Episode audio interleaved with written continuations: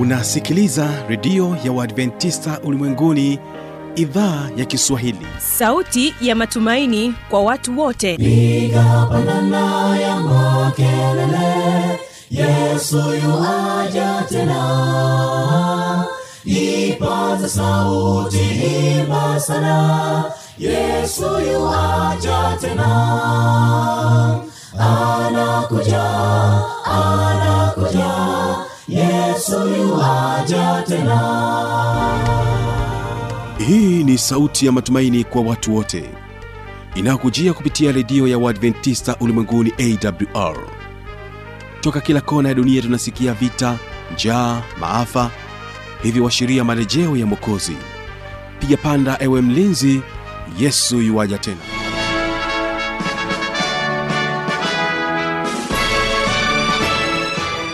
unaitegea sikio idhaa ya kiswahili ya redio ya waadventista ulimwenguni awr ikikutangazia kutoka hapa morogoro tanzania katika masafa ya mita bendi 25 lakini pia waweza kutusikiliza kupitia morning star radio na rock fm vile vile tupo katika tovuti ya www awr org. Vile vile tunasikika kupitia kisima fm katika masafa ya mita bendi 89.7 karibu katika kipindi hiki maalum kabisa. Na hivyo tunamsikiliza mtumishi wa mungu mwinjilisti dikson mipawa katika somo zuri linalosema mpango wa wokovu. Msimamizi wa haya matangazo naitwa habi machilu mshana. Kwa kuanza kipindi hiki hebu tusikilize wimbo kutoka kwao tausi. Wimbo unaosema upendo wa mungu. Barikiwa na wimbo huu na mara baada ya hapo tutamsikiliza mtumishi wa mungu mwinjilisti dikson mipawa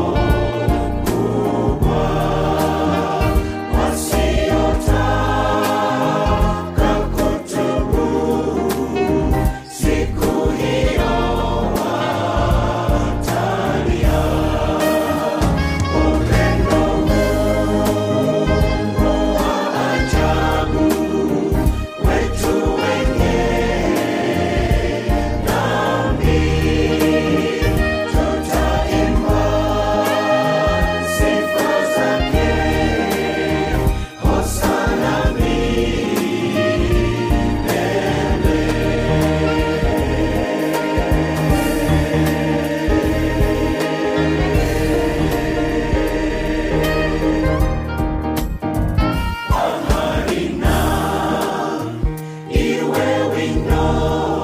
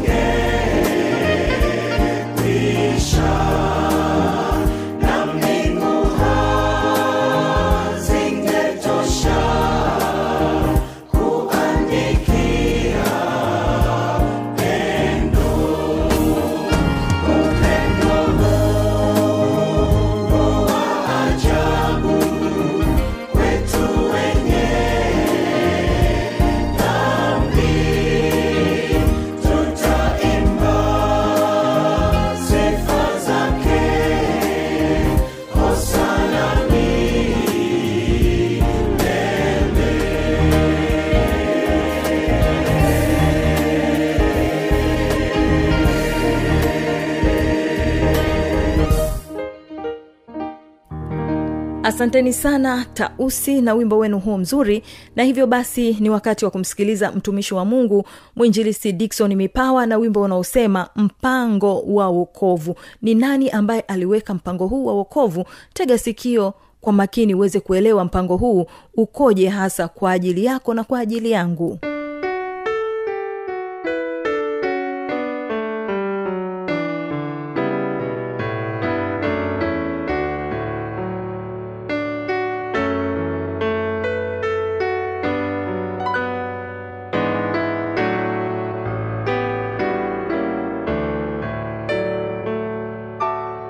yesu asifiwe mpenzi msikilizaji.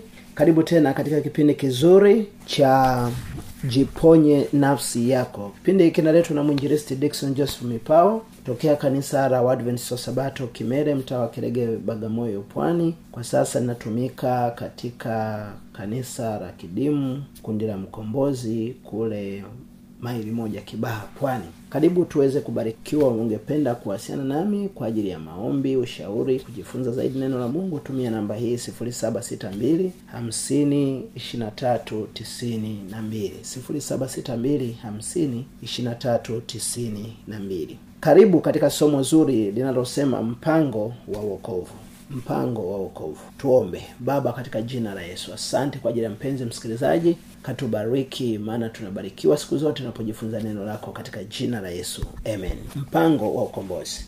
Baada ya adam na hawa kuanguka katika dhambi mungu alitengeneza mpango wa wokovu. Na mpango wa wokovu huu ni kupitia yesu kristo kupitia yesu kristo. Katika kitabu kile cha mwanzo sura ya tatu mwanzo sura ya tatu mstari wa kumi na tano neno la mungu linasema mwanzo sura ya tatu mstari ule wa saba hadi wa kumi. Wakafumbuliwa macho wote wawili wakajijua kuwa wa uchi wakashona majani ya mtini wakajifanyia nguo. Fungu la nane. Kisha wakasikia sauti ya bwana mungu akitembea bustanini wakati wa jua kupunga adamu na mkewe wakajificha wakajificha kati ya miti ya bustani. Bwana mungu asiwaone. Fungu la tisa bwana mungu akamwita adamu akamwambia uko wapi? Akasema nalisikia sauti yako bustani, kaogopa kwa kuwa mimi ni uchi. Nikajificha. Mungu anauliza adamu uko wapi? Miongoni mwa watu ambao waliferi mtihani wa jiografia mtu wa kwanza kuferi mtihani wa jiografia ni adam. Huenda e, angesema niko katikati ya bustani niko mashariki mwa bustani magharibi mwa bustani kaskazini kusini mwa bustani lakini anasema niko uchi niko uchi. Lakini mara nyingi watu huwa wanauliza ma- maswali kwa sababu hawana majibu. Mungu siku zote anapouliza swali ana majibu tayari. Naogopa mtu anayeuliza anayeuliza maswali wakati ana majibu tayari. Mungu ni mwenye uwezo wote ni mwenye maarifa yote ni mwenye elimu yote biblia inasema walipokula tunda wakafumbuliwa macho wakagundua wako uchi. Biblia inasema walipogundua wako uchi wakajificha kujishonea magajani ya mtini. Lakini mwanzo mbili mstari wa ishirina tano biblia inasema nao walikuwa uchi wote wawili adamu na mkewe wala wakuona haya. Kwa nini huku walikuwa mke na mume na walikuwa uchi na bila lakini hapa biblia inasema walipofumbuliwa macho yao wakagundua wako uchi. E, wakagundua wako uchi wakajificha na kujishonea majani ya mtini. Kinachozungumzwa hapa tu ni kwamba yale mavazi ya utukufu mavazi ya nuru lile vazi la haki. Ule utaji ulipotea. Kwa tendo la dhambi dhambi walioitenda katika maisha yao ili- vazi la utukufu iliondolea utaji vazi la nuru vazi la wokovu vazi la haki iliondolewa na mavazi yaliwakilisha au yalionyesha kukubaliwa na mungu kukubaliwa na mungu kwa hiyo vazi la utukufu lilipopotea utaji ulipopotea mavazi ya nuru mavazi ya wokovu vazi la haki lilipopotea basi hawakukubalika tena mbele za mungu wakajiona ndani ya ya mioyo yao kuna hombwe eh? kuna shimo kuna upweke kuna ukiwa biblia isemi adamu na hawa walienda kujifanyia eh, mavazi ya cotton au ya polista bali biblia inasema wakajifanyia majani mavazi ya majani vile vinepron eh? na paulo anasema kwamba uchi huo haukuwa uchi tu wa kawaida lakini uchi wa kiroho uchi wa kiroho. Unajua tunapotenda dhambi eh, ule lile vazi la utukufu linaondoka.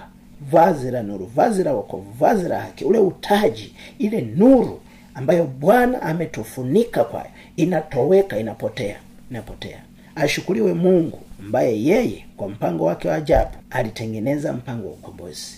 Katika mwanzo sura ya tatu mstari wa kumi na tano biblia inasema nami nitaweka uadui kati yako na huyo mwanamke. Mungu anasema kwa ajili ya jambo hili ninaanzisha vita na vita hii ni vita ya damu. Lazima damu imwagike ili watu wakombolewe ili watu waokolewe ili watu waingie mbinguni. Lazima damu nitaweka uadui, nitaweka ni, ni wadui unaohusisha uhai unaohusisha damu kumwaga damu. Damu itamwagika damu itaruka ili huyu mwanadamu aliyepoteza vazi la utukufu aliyepoteza vazi la haki aliyepoteza vazi la wokovu aliyepoteza vazi la nuru aliyepoteza kukubaliwa na mungu aliyepoteza utaji apate kurudishwa mikononi mungu ashukuriwe yesu kwa kifo chake msalabani.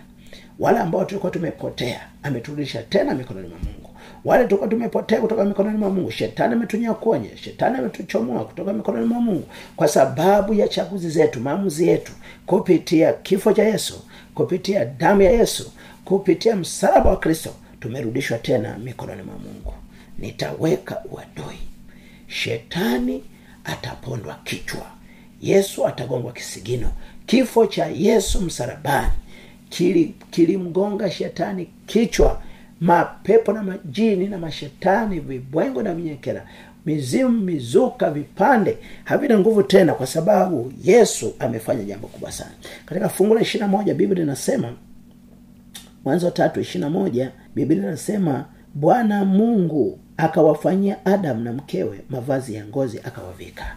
Biblia inasema mungu akawafanyia mavazi ya ngozi akawavika. Yaani kabla hawajapotea ka, kabla hawajafukuzwa katika bustani ya edeni mungu anawatengenezea mavazi.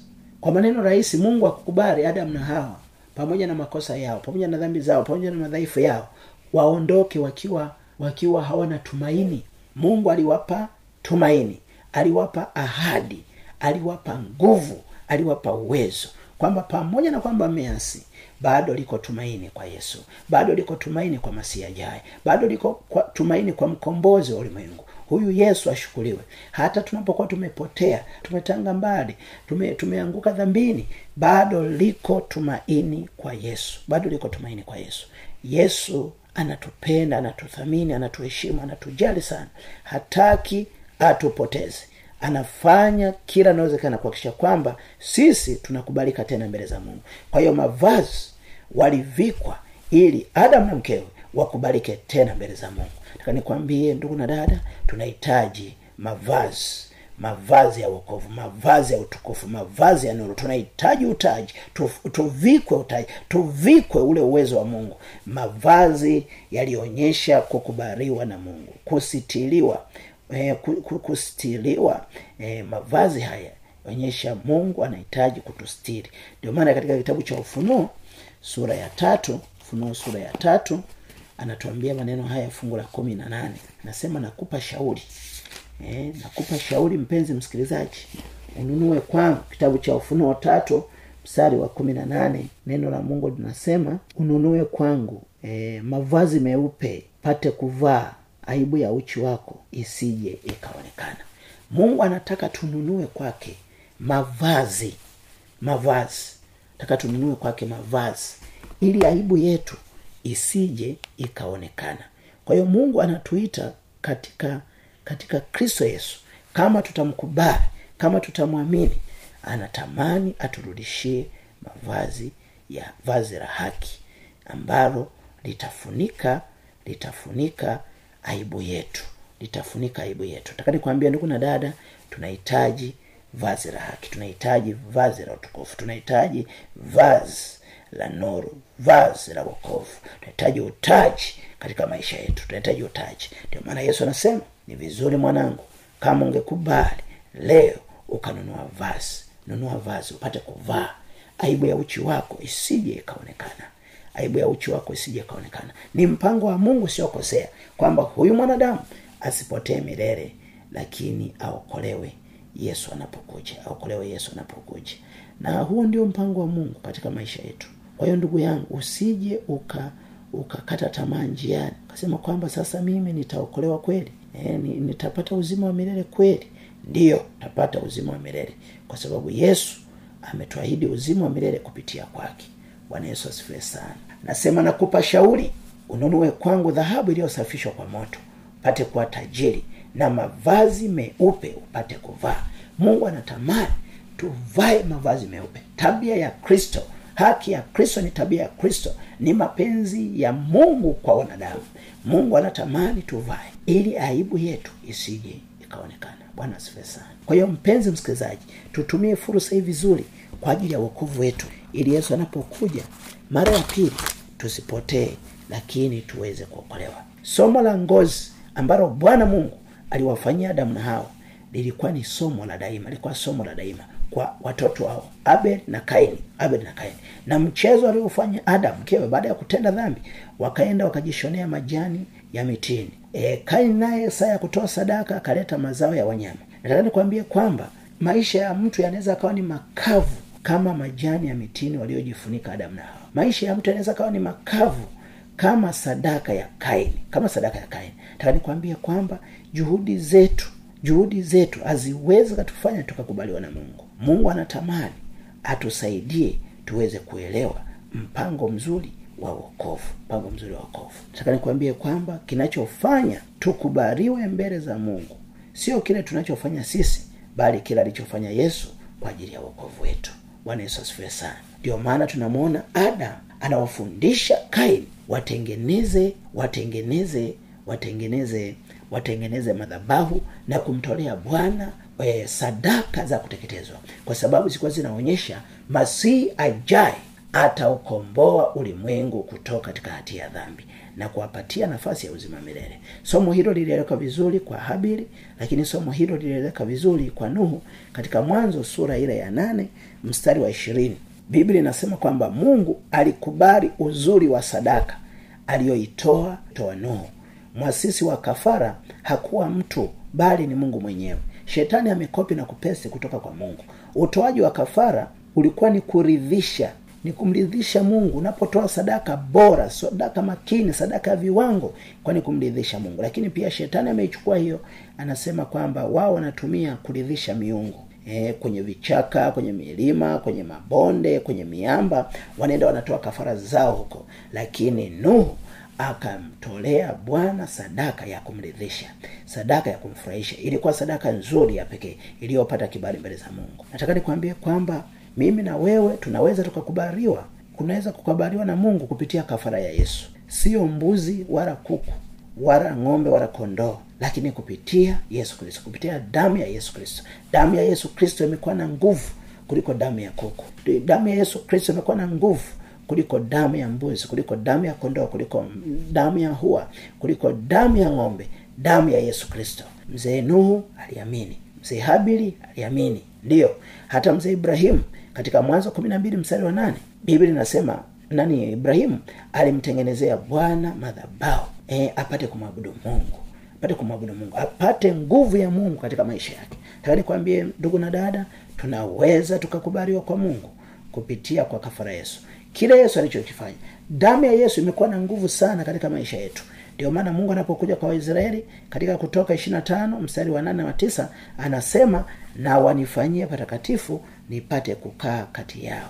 Kwa hiyo kutoka sura ya ishiri na tano mpaka kutoka sura ya arobaini inazungumza juu ya ujenzi wa hekaru vyombo vya hekaru mavazi ya hekaru wahudumu wa hekaru wahudumu wa hekaru ndio maana nataka nikwambie ni kupitia damu ya yesu na damu ya yesu peke yake tunapata ukombozi tunapata ukombozi. Katika ibrania tisa mstari wa ishiri mbili anasema basi vitu vyote katika torati husafishwa kwa damu wala pasipo damu kumwagika hakuna ondoleo la dhambi. Hiyo ni wabrania tisa mstari wa ishiri mbili. Kwa hiyo damu ya yesu imekuwa ya maana sana kuliko damu za kuku wote kuliko damu za mbuzi wote kuliko damu za kondoo wote kuliko damu za hua wote kuliko damu za ng'ombe. Nikwambie kwamba unapoamua kuwa mtu wa mungu unapoamua kujisalimisha mikononi mwa mungu mungu anakupokea mungu anakukubali na jina la bwana linapata kutukuzwa. Ni, ni, ni upendo wa yesu ni upendo wa yesu uliofanya haya yote yawezekane katika maisha yetu katika maisha yetu. Yesu amefanya kitu cha ajabu amefanya kitu cha pekee katika maisha yetu katika maisha yetu. Somo la hekalo somo la hekalo lilionyesha mambo makubwa matatu. Jambo la kwanza dhambi inaua dhambi inaua. Mpenzi msikilizaji hata kama unachezacheza na dhambi mahali fulani tambua na kujua kwamba dhambi inaua. Lakini jambo la pili e, mfumo wa hekalu ulionyesha kwamba mungu anachukia dhambi lakini anampenda mwenye dhambi. Lakini jambo la tatu mfumo wa hekalu ulionyesha e, mungu ni mwenye rehema ni mwenye upendo kwa yeyote anayetubu kwa yeyote anayeungama. Ndio maana tarehe kumi mwezi wa saba ilikuwa ni siku ya upatanisho. Watu walikwenda e, watu walikwenda kwa ajili ya kuenda kuomba rehema e, ku, kuomba huruma kuomba fadhili kwa bwana. Taka nikwambie yesu amefanyika kuwa kwani bora kuliko makuhani wote katika katika katika katika biblia katika biblia. Katika kitabu cha webrania webrania sura ile ya nane webrania sura ya nane webrania sura ya nane mstari ule wa kwanza anasema basi katika hayo tunayosema neno lilo kundi hili tunaye kwani mkuu wa namna hii aliyeketi mkono wa kuume wa kiti cha enzi cha ukuu mbinguni. Fungu la pili muhudumu wa patakatifu na wa ile hema ya kweli ambayo bwana aliiweka wala si mwanadamu. Fungu la tatu. Maana maana kila kuhani mkuu huwekwa ili atoe vipawa na dhabihu. Kwa hiyo lazima huyu naye awe na kitu cha kutoa. Fungu lile la nne. Kama angekuwa juu ya nchi asingekuwa kuhani. Maana wako watoa sadaka kama iagizavyo sheria. Fungu la tano. Watumikao mfano na kivuli cha mambo ya mbinguni kama musa alivyoagizwa na mungu alipokuwa tayari kuifanya ile hema maana asema angalia ukavifanya vitu vyote kwa mfano wa ule ulioonyeshwa katika mlima. Bwana asifiwe sana. Kwa hiyo biblia inatuambia kwamba yesu kristo amefanyika kuwa kuhani mkuu kuhani mkuu na kuhani bora kuhani mkuu na kuhani bora kuliko haruni eliazari kuliko phineas kuliko anas na kayafa ndiyo kuliko abiathari kuliko sadoko yesu unaweza ukamwendea na akafanya mabadiliko makubwa katika maisha yako na jina la bwana likapata kutukuzwa. Bwana asifiwe sana. Sisi tunaweza tukamwendea na jina la bwana likatukuzwa katika maisha yetu. Yesu ni kwani bora kwani makini kwani wa viwango kuliko kwani haroni kuliko kwani eliezeri kuliko phineas kuliko sadok kuliko anas na kayafa na wengine wote akina biathari akina sadok akina phineas wote hao yesu amefanyika kuwa kwani mkuu aliye bora kwa sababu yeye ndiye mhudumu wa utakatifu. Na, tuna, na kupitia damu yake na kifo chake msalabani tunapata uzima wa milele. Katika webrania tisa mstari ule wa nane hadi wa kumi nane biblia inasema webrania webrania tisa mstari wa nane anasema roho mtakatifu akionyesha neno hili ya kwamba njia ya kupaingia patakatifu ilikuwa haijadhihirishwa bado. Hapo hema ya kwanza ilipokuwa ikingali ikisimama fungu la tisa ambayo ndiyo mfano wa wakati huu uliopo sasa. Wakati huo sadaka na dhabihu zinatolewa zisizoweza kwa jinsi ya, ya dhambi kumkamilisha mtu abuduye. Fungu la kumi kwa kuwa ni sheria za jinsi ya mwili tu vyakula na vinywaji na kutawadha na kwingine kwingine zilizoamriwa hata wakati wa matengenezo mapya. Katika fungu lile la kumi na moja anasema lakini kristo akiisha kuja aliye kwani mkuu wa mambo mema atakayokuwapo kwa hema iliyo kubwa na kamilifu zaidi isiyofanyika kwa mikono maana yake isiyo ya ulimwengu huu. Fungu la wala si kwa damu ya mbuzi na ndama bali kwa damu yake mwenyewe aliingia mara moja tu katika patakatifu akiisha kupata ukombozi wa milele. Bwana asifiwe sana. Fungu la kumi na mbili kwa maana ikiwa damu ya mbuzi na mafahari na majivu ya ndama ya ng'ombe walionyunyiza uchafu utakasa na kuusafisha mwili. Fungu la kumi na basi si zaidi damu yake kristo ambaye kwamba kwa roho wa milele alijitoa nafsi yake kwa mungu kwa sadaka isiyo na mawaa. Itawasafisha dhamiri zenu na matendo mafu mpate kumwabudu mungu aliye hai. Kwa hiyo biblia inatuambia kwamba tunaye kuhani mkuu mbinguni yesu kristo kupitia kifo chake kupitia damu yake tumepata ukombozi. Adamu na hawa wanaokolewa kupitia yesu kristo. Mzee nuhu anaokolewa kupitia yesu kristo. Mzee ibrahimu na yakobo na isaka wote hawataokolewa kupitia damu ya yesu kristo. Wana wa israeli wa kimwili na wa kiroho wanaokolewa kupitia damu ya yesu iliyomwagika msalabani. Nikupe wito ndugu na dada. Tunaweza tukumkaribia mungu kwa sababu yesu kristo amekufa kwa ajili yetu. Na yeye tukijisalimisha kwake atatupokea atatukubali atatupa mwanzo mpya atatupa jina mpya tabia mpya na uwezo mpya na jina lake litapata kutukuzwa. Ikiwa uko mahali fulani ambapo umefungwa na mapepo na majini na nguvu za giza bado liko tumaini kwa yesu. Kama utachagua leo kupitia kifo cha yesu kupitia damu ya yesu kupitia somo ila mpango wa ukombozi utapata ukombozi wa milele kupitia yesu kristo ikiwa ungependa kuwasiliana nami tumia namba hii sifuri saba sita mbili hamsini ishirina tatu tisini na mbili. sifuri saba sita mbili hamsini ishirina tatu tisini na mbili. sifuri saba sita mbili hamsini ishirina tatu tisini na mbili. Tuombe. Baba katika jina la yesu. Sante kwa ajili ya somo hili la pekee. Umetufundisha uwezo wako na, na nguvu zako na mamlaka yako. Baba jina lako litukuzwe. Tunanyekea chini ya mkono wako ulio hodari utuponye utusafishe utufungue katika minyororo katika mikatale ya yule mwovu. Sante baba kwa sababu utatushika kwa mkono wa kuume haki yako utatutetea na utatupigania kwa mkono wa kuweza wako. Mbariki mpenzi msikilizaji ana changamoto ana mapito na magumu ukamfungulia milango na njia kwa ajili ya utukufu wako asante baba kupitia damu yako na kifo chako msalabani kitusaidie kuweza kuokolewa kitusaidie ku, ku, kuthamini sana kuheshimu sana kile ambacho umefanya kwa ajili ya uokovu wetu. Asante baba kwa sababu utatenda hivi na kuzidi katika jina la yesu mwana mungu aliye hai. Amen